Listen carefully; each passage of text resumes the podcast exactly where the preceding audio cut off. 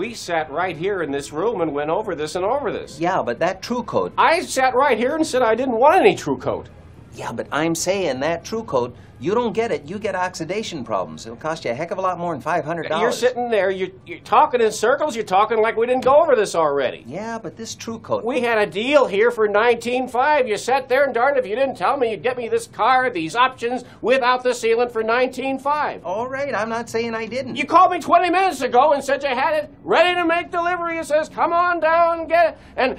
And here you are, and you're wasting my time and my wife's time, and I'm paying $19,500 for this vehicle here. All right. I'll talk to my boss. See, they install that true code at the factory. There's nothing we can do. But I'll talk to my boss. These guys here, these guys, it's always the same. It's always more. He never done this before. But seeing as it's special circumstances and all, he says I can knock $100 off that true code. 100. You lied to me, Mr. Lundgaard. You're a bald-faced liar.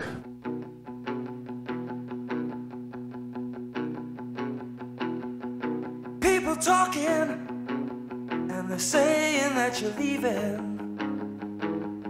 You're so unhappy the way that you've been living. Oh, we always wish for money. We always wish for fame. We think we have the answers. Some things that ever gonna change. It doesn't matter who you are. It's all the same.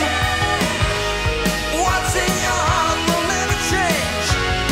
Look in the mirror and see how you've been taken.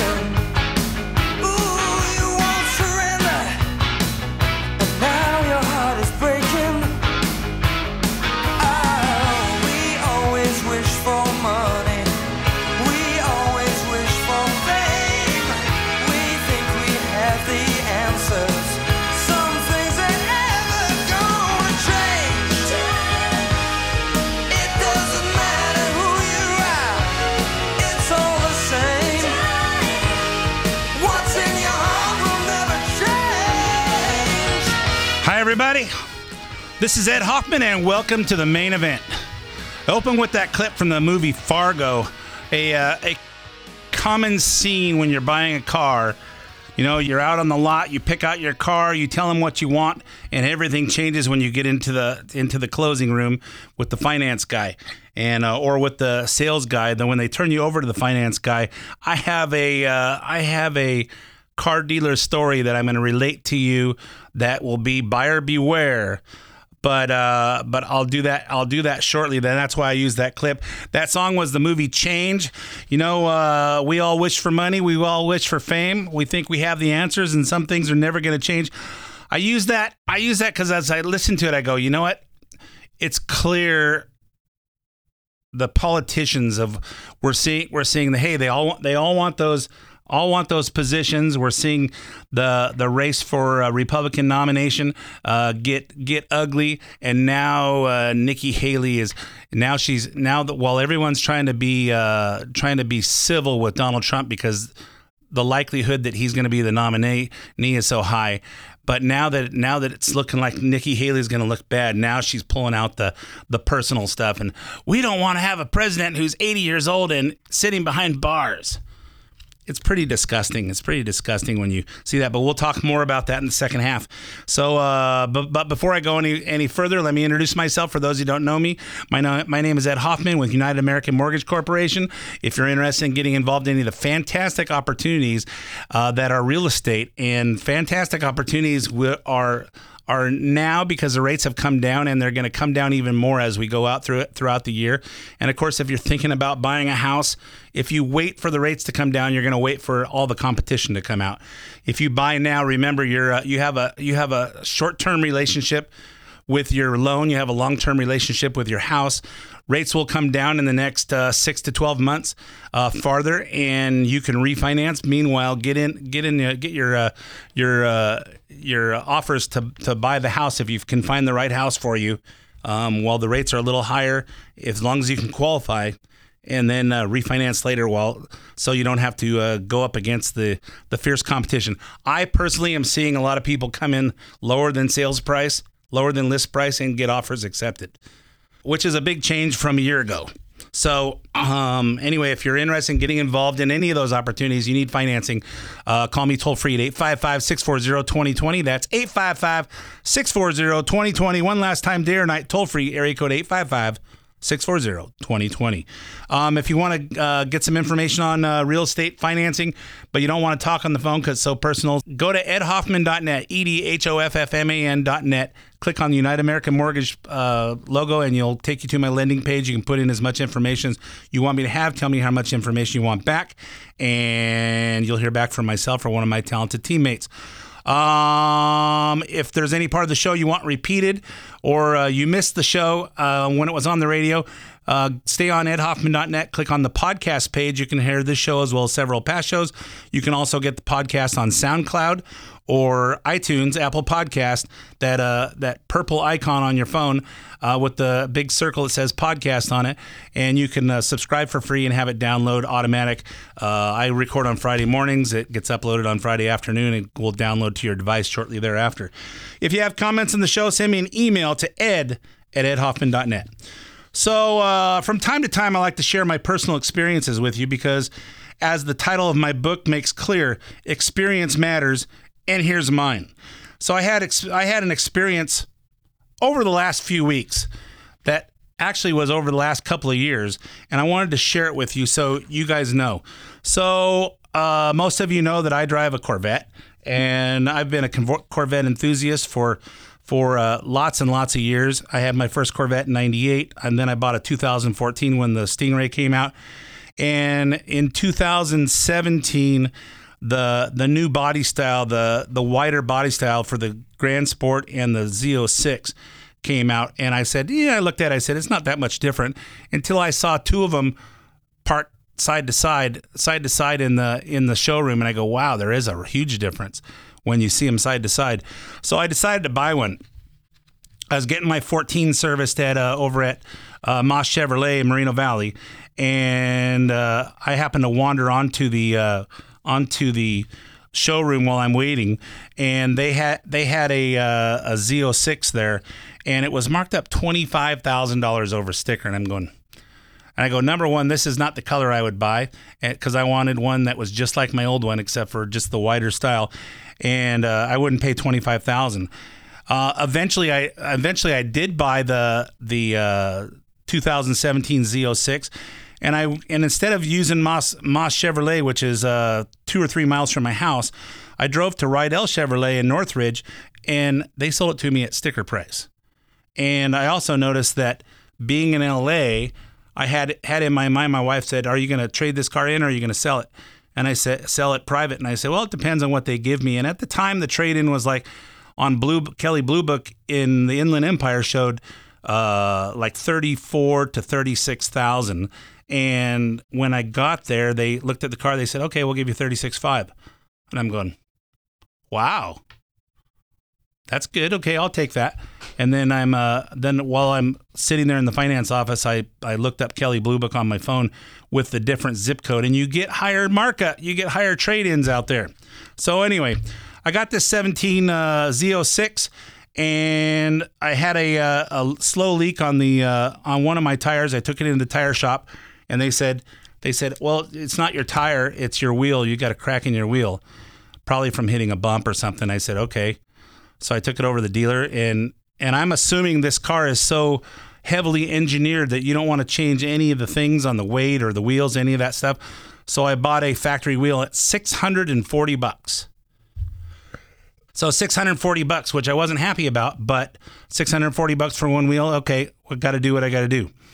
A couple months later, a second wheel cracks. Same thing. Take it to the tire shop. Must have a nail in my tire. Nope, another broken wheel. I take it in there, $640. On the third time, I called a friend who knew the management at Moss Chevrolet, and because then I was complaining about you can never call their service department and get an appointment. You can't get through on the phone system, and it's just impossible to deal with them. And they referred me to one of the owner, Glenn Moss's right hand men, and he says, "Well, hey, we're sorry. I said this isn't a problem on 17 Corvettes." He goes, "Well, we haven't heard anything, but we'll sell you the third one at cost." And the cost was $250. While I appreciated the discount, that's a 256% markup. If their cost is $250 and they're selling them for $640, I'm a capitalist, and I'm okay with businesses making a profit, but this is a little ridiculous. So that was a couple years ago. Okay, so I take my car in for oil change about 2 months ago, and I said, "Hey, can you check and see if one of the tires has a chunk taken out of it? Because I got a little vibration. It doesn't feel like wheel bounce, but just a little vibration I can feel while I'm driving on the freeway." And so I figured, and the car's only 4 inches off the ground, so you can't. If you want to look at the tires, you gotta look at it, and then you gotta move the car 4 inches, and then go get down under the car and look at it. Well, you got up on the rack, can you look at it? And they said, "Well, hey, the vibration issue is your clutch master is out of fluid. It's empty, and it's contaminated." And I go, "Well, how does the clutch master cylinder get out of fluid? Wouldn't my clutch pedal go to the floor if that was the case? I'm still able to push the clutch in and shift it." And they said, "Well," and I said, "And wouldn't there be spots on my garage floor from where it's dripping?" They go, "Well, there's no evidence of leaking, so it must be going out of the actuator, which is inside the transmission." Well, still, wouldn't that show spots on the garage floor? No, it would be inside the transmission. And I'm going, the car has 30,000 miles on it. And I said, I know it's a 6-year-old car, but it's only got 30,000 miles on it. Isn't that covered under drivetrain? Well, it's only 3 years or however many thousand miles, so you're out of warranty. And I said, okay, well, I'm going to call GM about that anyway. But go ahead. And so they give me a quote to replace the actuator and the clutch master for about $5,500. Oh, and I said, well, if we're pulling that off, aren't we going to put a new clutch on it? They go, well, you don't necessarily have to put a new clutch on it, but if you want a clutch and flywheel, it's going to be $8,000. And I'm thinking, well, why would I take the transmission out to replace a part and put it back together with a used clutch? Why wouldn't I put all those parts back in? It's just the parts. You already got it all taken apart. So when they told me $8,000, I said, hey, you know what? I know what you guys do on these parts.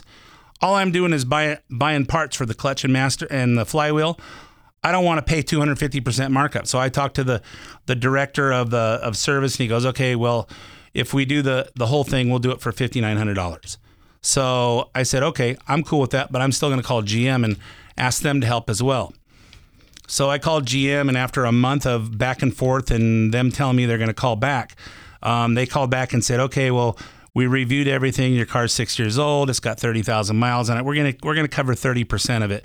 But since the dealership won't answer the phone so we could give you that discount, we're gonna do it as a reimbursement. So when you pay for it, and then send us the receipt, and then we'll reimburse you for 30%. All right, all good. I get the car back. I get the car back, and it won't shift into first or second about half the time when I didn't have a shifting problem. I had a little vibration problem. I had to take it back 4 times. Every time they said, we can't make it duplicate the problem. And I said, well, you got to come to stop signs, quit taking it on the freeway to test drive it and say, hey, it shifts fine. Well, you got to come up to stop signs. And I said, and it does it specifically in my driveway. I can't get it into first or second. I never had that problem. I took it back 3 times before they finally the service director drove it. He goes, oh yeah, it's happening. Well, the technician couldn't find it.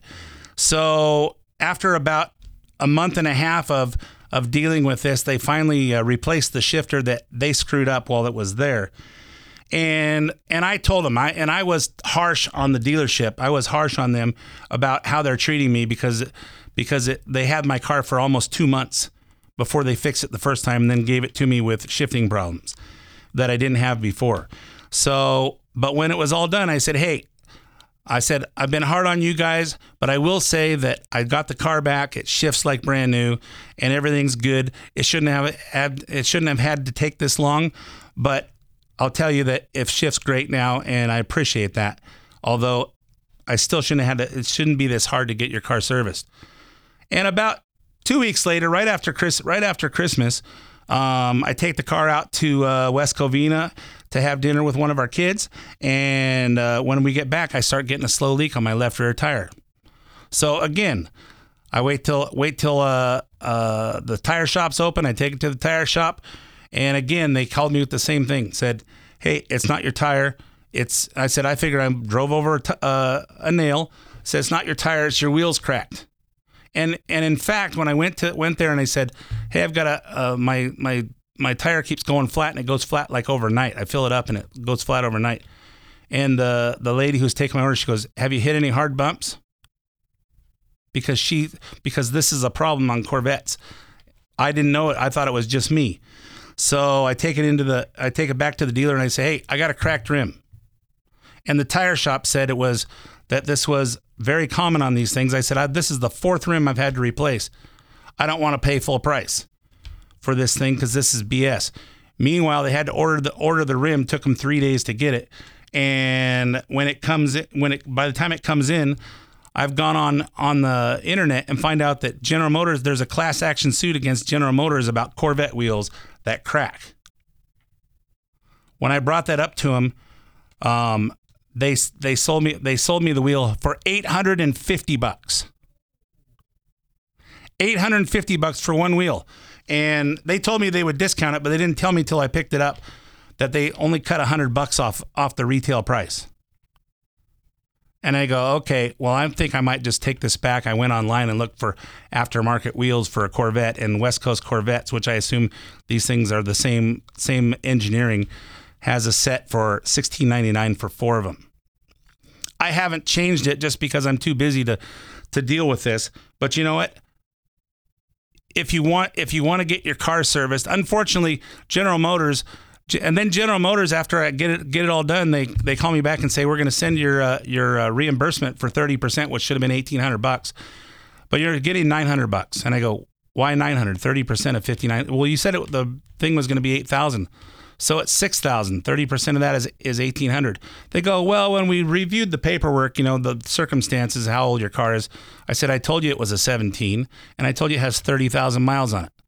I said, I was mistaken. It has 31,000 miles. And then when the lady said, well, you know, she's just back talking and sidestepping. And I said, well, you know what? I said, you're just a liar because you told me 30%. She hung up on me, and that's been a month. And I haven't received any kind of refund from them yet. You know what? If you want to do business, there's better dealerships to do business with out there. Moss Chevrolet is clearly a shark dealership, and I looked at one of the Corvettes that's on there, the mid engines. They've got it marked up $50,000 over sticker price. And one of the salespeople told me people come from other states to deal with Moss because we're so big.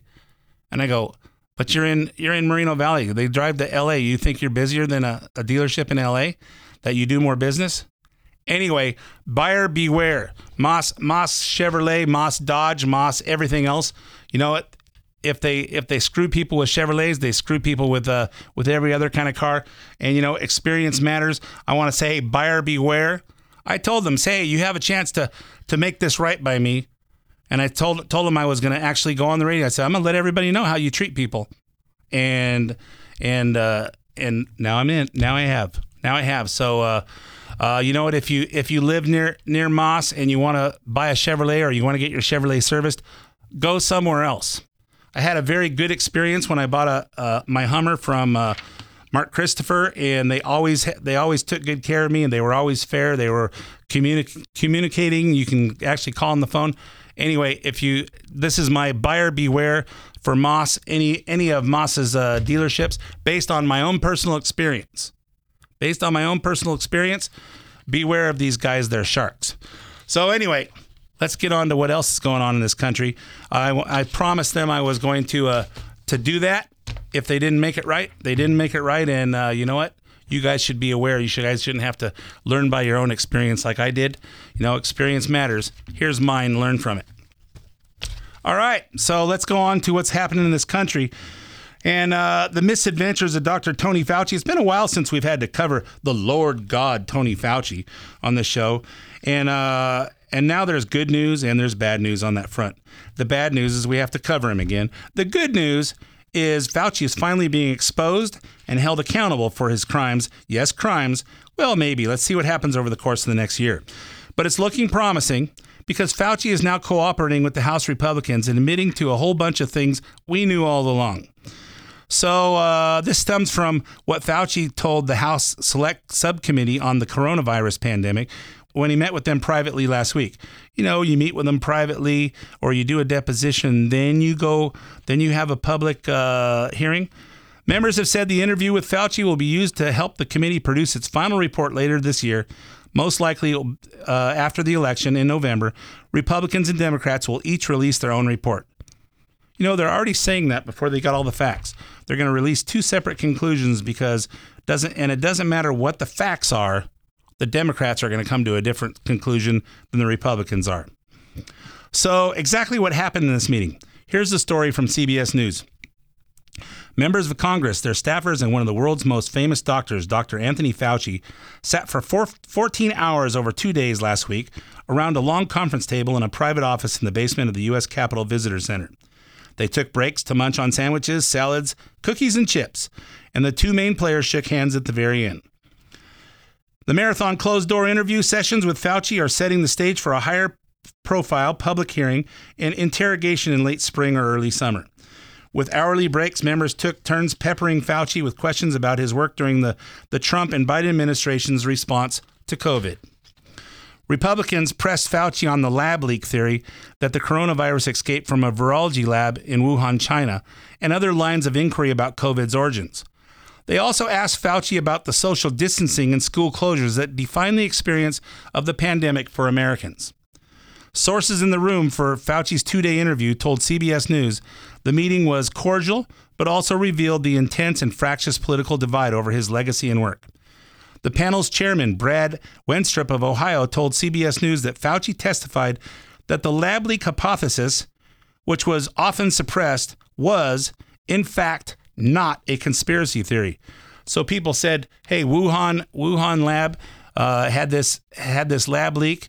People got sick. They closed down the city of Wuhan so people couldn't leave. But they let people get on planes to international so they could be spread to other countries. So which makes it sound like it's on purpose. And Fauci said, no, that's a conspiracy theory. That's not true. Well, he admitted that was not a conspiracy theory. And further, the social distancing recommendations forced on Americans sort of just appeared and were likely not based on science. Wow. Remember what we went through? Let's hear from a member of Congress who's been telling the truth about Fauci since day one, Rand Paul of Kentucky.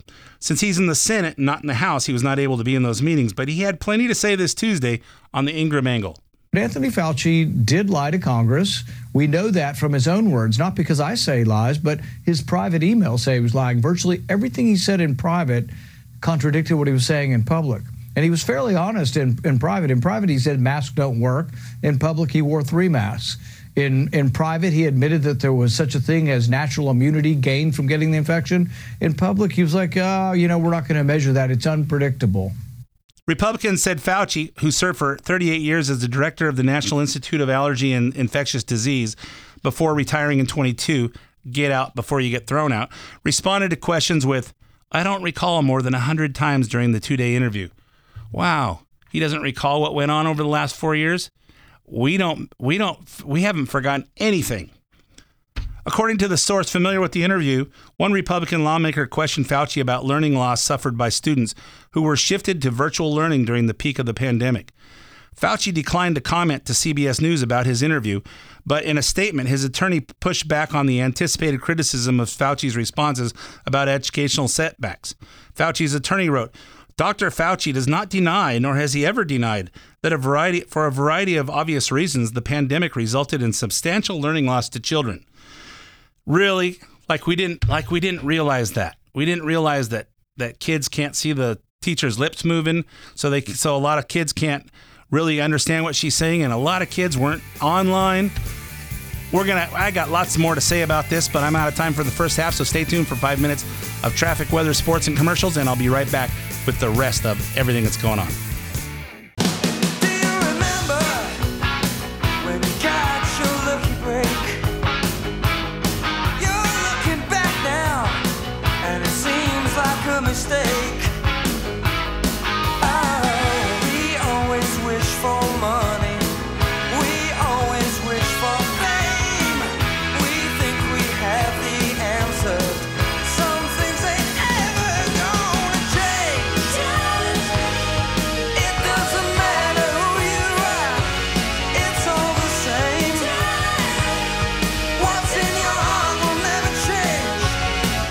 Welcome back to part 2 of the main event. My name's Ed Hoffman with United American Mortgage. I don't talk a lot about real estate and financing on the radio, but most of you are gonna want to be looking into real estate or refinancing something that you already own or purchasing something you'd like to own as the year goes out. So when you do, don't forget your buddy Ed Hoffman at 855-640-2020. That's 855-640-2020, or go to edhoffman.net, click on the United American Mortgage logo, and we'll do the cyber thing. So before the end of the first half, I was talking about Tony Fauci and his little hearing that he had, his closed-door meeting with the House Select Committee on the coronavirus pandemic, and he's starting to admit what we all knew was that the whole pandemic thing was a lab leak, that masks don't work, that social distancing don't work, and all that stuff. None of that makes any sense. And so I just played a clip from Rand Paul on Laura Ingraham. So we talked about how Fauci's attorney said that Fauci doesn't deny, or has he ever denied, for the obvious reasons, that the pandemic resulted in substantial learning loss to kids, as if we didn't know that. So what we get from that is, so the Fauci is lawyered up. He's claiming to not recall anything that happened in the past 4 years to shield himself from any future legal consequences, and I'm sure future political consequences for most all the Democrat Party, who use this as, hey, we have to claim this really bad strain of the flu to be a pandemic, so everybody has to get locked up. Why do we have to get locked up? Because we all have to have a mail-in election. Why do we have to have a mail-in election? Because no matter what, we got to get rid of Donald Trump. So what should the consequences be? Here's more with Laura Ingraham and Rand Paul. Now, Senator, we discussed the fake social distancing rules that were put into place. They were everywhere. There were tyrants running around, wagging fingers and yelling at people. And Tony Fauci essentially admitting that that was just based in nothing. What should the consequences be for him for all of the COVID fraud that was perpetrated on the American people? Jail. I've sent 2 referrals to the Department of Justice. I think he lied to Congress, which is a felony. Several folks from the Trump administration were accused of lying to Congress and carted off to jail, with FBI agents all over their property, yanking them out of their house early in the morning. But we have 2 tiers of justice here. It depends on whether you were a supporter of Donald Trump or you're a supporter of big government, the centralized government. Yeah, to restate what Rand Paul just said, the laws don't matter unless it makes the Democrats look bad. And, of course, the mainstream media is in bed with the Democrat National Committee, and so they keep the thought of things that are bad going on with Democrats or anybody related to the Democrat talking points. They keep that from entering any of those people that watch CNN or MSNBC from entering their minds. And of course, then social media squelches that out of people's comments from bringing it up to people. So it's up to the DOJ whether Fauci should face criminal charges, whether it's through the U.S. Attorney's Office or federal law enforcement.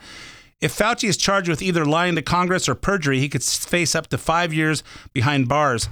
But I think he's a registered Democrat, so they never serve any. Maybe if you ever commit a crime, maybe you just change your voter registration to Democrat, and then you don't go to jail. Yeah. For me, it's not a question. We're not going to do that. Right now, Republicans are holding on to the meeting transcripts, but multiple congressional aides say they expect the majority to call Fauci to testify at a public hearing in the next 4 or 5 months. Here's a little bit more from CBS News. Subcommittee Republicans also said Fauci admitted that America's vaccine mandates during the COVID-19 pandemic could increase vaccine hesitancy in the future. You think? So, specific to Fauci's role in forcing the vaccine, let's hear some more comments from Rand Paul. Everything they blamed the right on, vaccine hesitancy, not trusting government officials, the loss of trust in government, I told them over and over again, and I still continue to tell them, it is at their feet. It's not at those of us who said, well, maybe we should examine individually whether older people might benefit from the vaccine versus younger people who might not need it, or whether or not people who've already been infected may not need to be vaccinated again, or maybe people don't need 3 or 4 vaccines if they've already been infected. None of these questions were ever answered. But the more they came out with things that weren't believable, like that your 6-month-old needs 3 vaccines or your 12-year-old needs 3 vaccines, even if they've had COVID, and that none of the studies included the variable of whether you have had COVID. So they would do these large studies and compare booster to no booster, and they couldn't show that it stopped transmission because it doesn't. And for kids and teenagers and young people, they couldn't show that it reduced hospitalization or death, because it didn't, because these kids were rarely going to the hospital. So then they came up with, they said, well, if we vaccinate your kid 3 times, they make antibodies. But Rand. I mean, yeah. it wasn't proof of anything. So that little interruption at the end, but Rand, wasn't something that we cut out. We just cut up the interview and we played it in order that it made sense to explain it to you. Because sometimes you guys watch Fox News or you watch CNN or you watch MSNBC or you watch Newsmax and you don't catch everything because it's not clear. No one's sitting there pointing out, did you hear that? Did you hear what he just said? So sometimes the people interviewing them do, but I think they just do the interview and expect you to pick that up. So anyway... that's signs that there might be some accountability for what we experienced the last 4 years. I wish we could go get some accountability for the prices of things, the price of gas, all these people that came into our country that are likely a lot of them are probably terrorists and people that want to do bad things to Americans. But we'll see. We'll keep our finger on the pulse. So the first round of primary voting happened this week with Iowa caucus taking place amid sub-zero temperatures. And as I predicted last week, that didn't matter because Iowans live in Iowa and they don't let cold weather get in the way when it comes to living life and casting their votes, especially Republican voters. And of course, you know, they all know that they're always the first in January. And January, you know, is the time when the climate changes. You know, we have climate change every winter. And it goes from being warm and balmy and getting cooler in the fall, and then it turns to winter and it gets cold everywhere. So, and then in the spring, in April, we'll start to see things start to get warmer again, and then hot in the summer. So that's my thing on climate change. As we all predicted, Donald Trump ran away with first place in Iowa, 51%, 21% for Ron DeSantis, 19.1%. For Nikki Haley and Ramaswamy with 7.7%. Trump won 98 out of 99 counties. Nikki Haley beat Trump in one county by 1 vote. Not exactly what she expected. So let's play a little bit of the speeches. Vivek Ramaswamy suspended his campaign after coming in fourth, and we'll talk about him in a minute. But first, Nikki Haley ended up solidly in third place. That was a bit of surprise, and as the polling leading up to the caucus day suggested she might be leading DeSantis. That turned out not to be the case, so whoever wrote her speech probably should have adjusted that part before she walked on stage, or maybe she should have just seen that part in her teleprompter or on her notes and said, this doesn't make sense anymore, I should scratch that line out. Let's hear it. I can safely say tonight, Iowa made this Republican primary a 2-person race.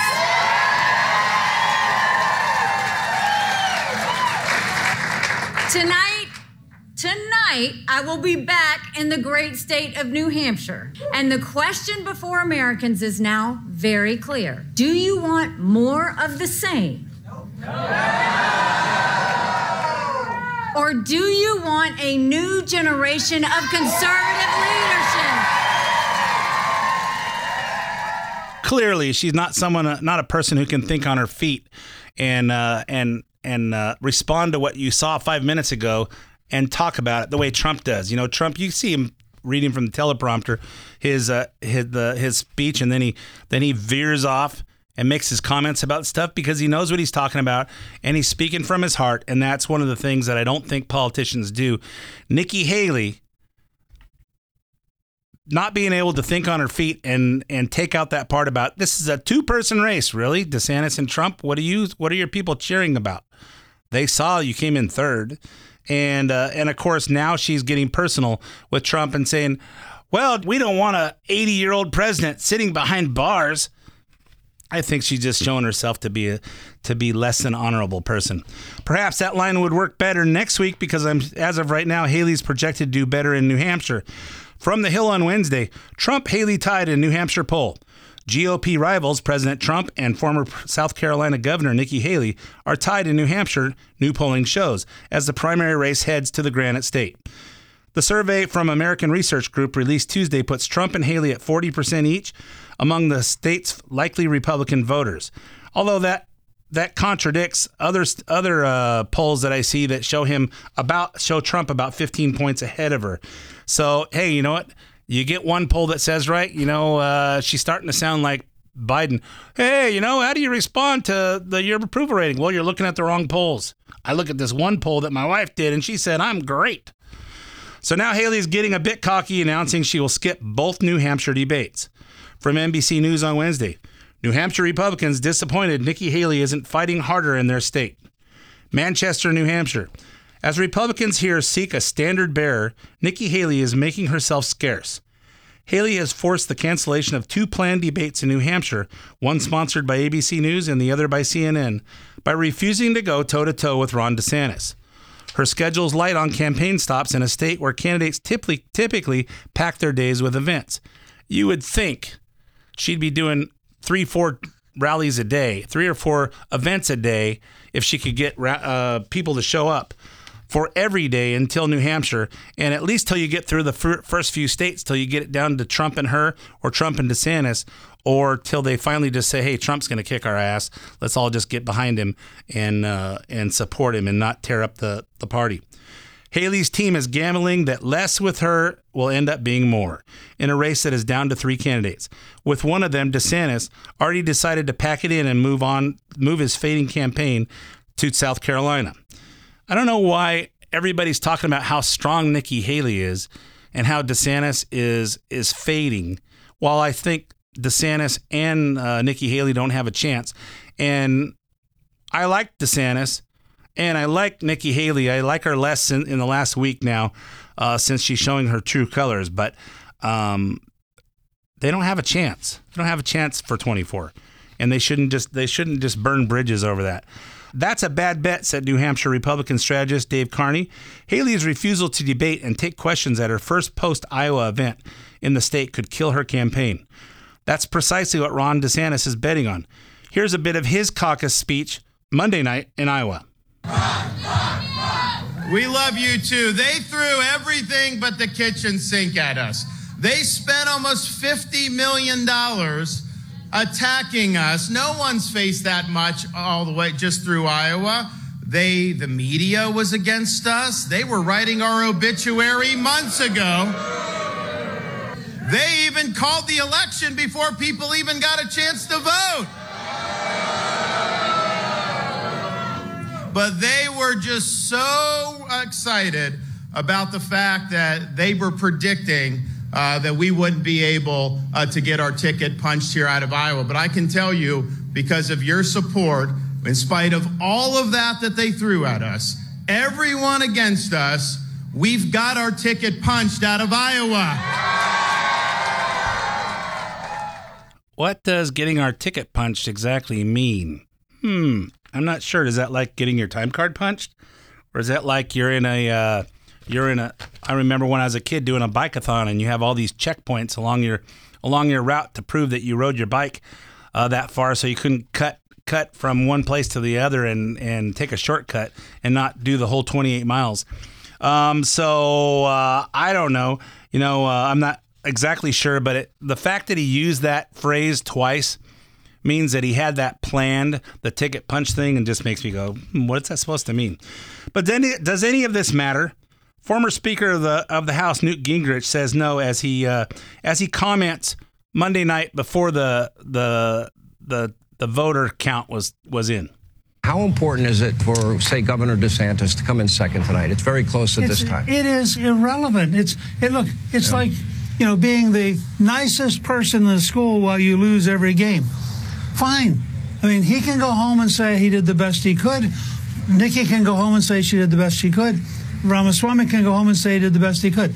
None of them are going to be the nominee, period. It is over. If you had any doubt about this, watch the returns come in tonight. This will be historically the largest margin ever for a Republican candidate in a multi-candidate field, ever. Last and at question. Some point, people got to say to themselves, oh, he is going to be the nominee because, not because of him, but because the American people want him to be the nominee. He's going to be president because the American people want him to be president. Exactly. Like I said, Trump needs to be our next president, not because Trump wants to be president, but because United States citizens want Trump back in the White House because they know what he did the first time, and they want our country back.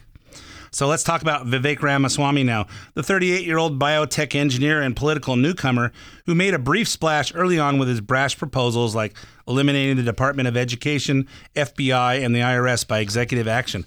I like those ideas. He also piqued a lot of interest with self-confidence that led to fiery debate soundbites between him and Nikki Haley. But in the end, it just wasn't enough to get him past fourth place in Iowa. So on the heels of Chris Christie's exit and provocative hot mic comments last week, Vivek Ramaswamy dropped out of the race Monday night. We are so grateful to you, and I promise you this, we are just getting started in leading this movement to our future, okay? Now, this is a campaign founded on speaking the truth, not just when it's easy, but when it's hard, not just to the Democrats, but to our own side, and not just to other campaigns and candidacies, but to ours. We did not achieve the surprise that we wanted to deliver tonight. As of this moment, we are going to suspend this presidential campaign. And this is going to have to be, there is no path for me to be the next president, absent things that we don't want to see happen in this country. And I think that I am very worried for our country. I think we are skating on thin ice as a nation. And earlier tonight, I called Donald Trump to tell him that I congratulated him on his victory. And now going forward, he will have my full endorsement for the presidency. And I think we're going to do the right thing for this country. As I said, Ramaswamy said lots of things that people liked, and I liked them too. But essentially, everything he was saying was the same thing that Trump was, and we already know we have in Trump. And Trump took his first 4 years, maybe not his whole 4 years, but he took the first couple of years learning about the political plays in Washington, D.C. and how to get by him. Trump knows that stuff now. He won't use any of the people from the previous administration. He knows who he needs to get rid of, and he doesn't have to be reelected. He doesn't have to be reelected. America has confidence in Donald Trump. Of course, the Democrats, you know what? I can't even imagine that most of the Democrats don't see, hey, this is going to be the guy to vote for. If you want, you know, if you care more about your life than how mean Donald Trump is, you know, you should care more. You should vote based on what's better for your life, what's better for your family's life, what's gonna make America great again, and so I think America wants Donald Trump back there and put things back on the right track. Despite Trump's campaign calling Vivek a fraud in the final hours before voting on Tuesday, and Trump posting on Truth Social that voters should not be duped by Vivek, Ramaswamy took his endorsement front and center by joining Trump on stage at New Hampshire rally Tuesday night, and the crowd began chanting something very interesting. We are in the middle of a war in this country. That's what this is. It's between the permanent state and the everyday citizen. Between those of us who love the United States of America and a fringe minority who hates this country. And that is why last evening I met my friend here. We met in person, and I told him that I would endorse Donald J. Trump for president of the United States and do everything in my power to lead us to victory in this war. It is a 1776 moment right now. Good to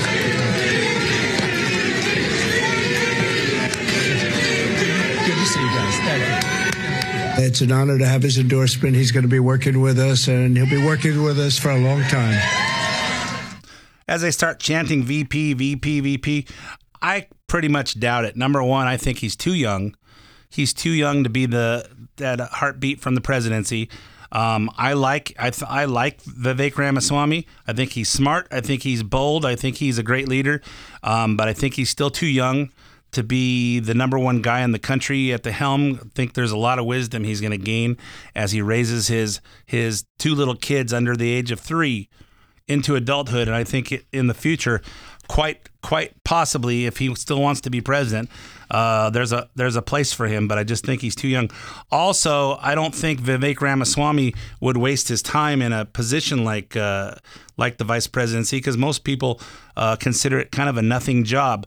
I do think Ron DeSantis is closer to being ready, and I think if Ron DeSantis takes the VP spot and becomes an apprentice of Donald Trump instead of just doing nothing and gallivanting off on stuff to make him look busy, I think he could be right in line for 2028. But again, I don't think he's one of the likely people for Donald Trump to pick. And now for the speech we've all been waiting for to hear. And here's our once and future president of the United States, Donald Trump, at the Iowa caucuses Monday night. I want to congratulate Ron and Nikki for having a good time together. I think they both actually did very well. We're going to seal up the border. Because right now we have an invasion. We can't have that. It's not sustainable as a country. It's horrible. So I don't want to be overly rough on the president, but I have to say that he is the worst president that we've had in the history of our country. He's destroying our country. The people in our country are great. They're all great. They want our country to come back. They want America. You know, they want us to be great again. It's a very simple MAGA, make America great again. And America first. America first is a very important part of MAGA. The big night is going to be in November when we take back our country. It's now off to New Hampshire, a great place. I really think this is time now for everybody, our country, to come together. We want to come together, whether it's Republican or Democrat or liberal or conservative. So Monday night after he made that speech, and I'm assuming that all the channels broadcast the whole speech live, because as I was driving home from my group I go to on Monday night, I heard, I switched to CNN and MSNBC, and I'm listening to them talk about how unifying his CNN and MSNBC are saying how un-Trump it was because it was such a unifying speech. But on Tuesday and after, they said, we're not going to play Trump's speech because we have the right to not broadcast things that we don't think are true. Come on, man. Can you get off your I hate Trump thing? They got Trump derangement syndrome, that Trump is living rent-free in these people's heads. And closing us out on why Trump continues to drive this powerful populist movement for a third election cycle, I couldn't say this better myself. Some final thoughts from the former speaker, Newt Gingrich. One, this is the people's victory. Despite every media, despite every lawsuit, despite every effort to destroy Trump, the people of Iowa have stood up and said, no, he is our candidate. Number two, he's the nominee. Get over it. He is the nominee. He's going to win the nomination. The news media doesn't want to say that because they need to somehow hype. Please watch us while we go through this charade. There is no candidacy for number two. There is no number two. there are irrelevancies. You get to be the leading irrelevant or the second irrelevant or the third irrelevant, but nobody's going to be number two because he's going to dominate totally if you look at the country at large, where he's at like 62 or 64% approval. Trump is not a candidate. Trump is the leader of a nationwide movement to take power back from the establishment. And that's why every time he's attacked by the judiciary, every time he's attacked by the news media, he gets stronger because people go, yep, that's what I thought. That's exactly what those corrupt people will do. I couldn't have said it better myself. I think he's exactly right. I think the Republicans should, DeSantis and Nikki Haley should just back out early, get behind Trump and do what the Democrats do and support their leader, and let's all get behind him. You know, God has a plan, and this is part of it. I think he wants us to save this country. I hope. Anyway, clearly God has a plan, and I'm not him. So anyway, thanks for listening to The Main Event. My name's Ed Hoffman, and I'll be back again with you with lots more next week.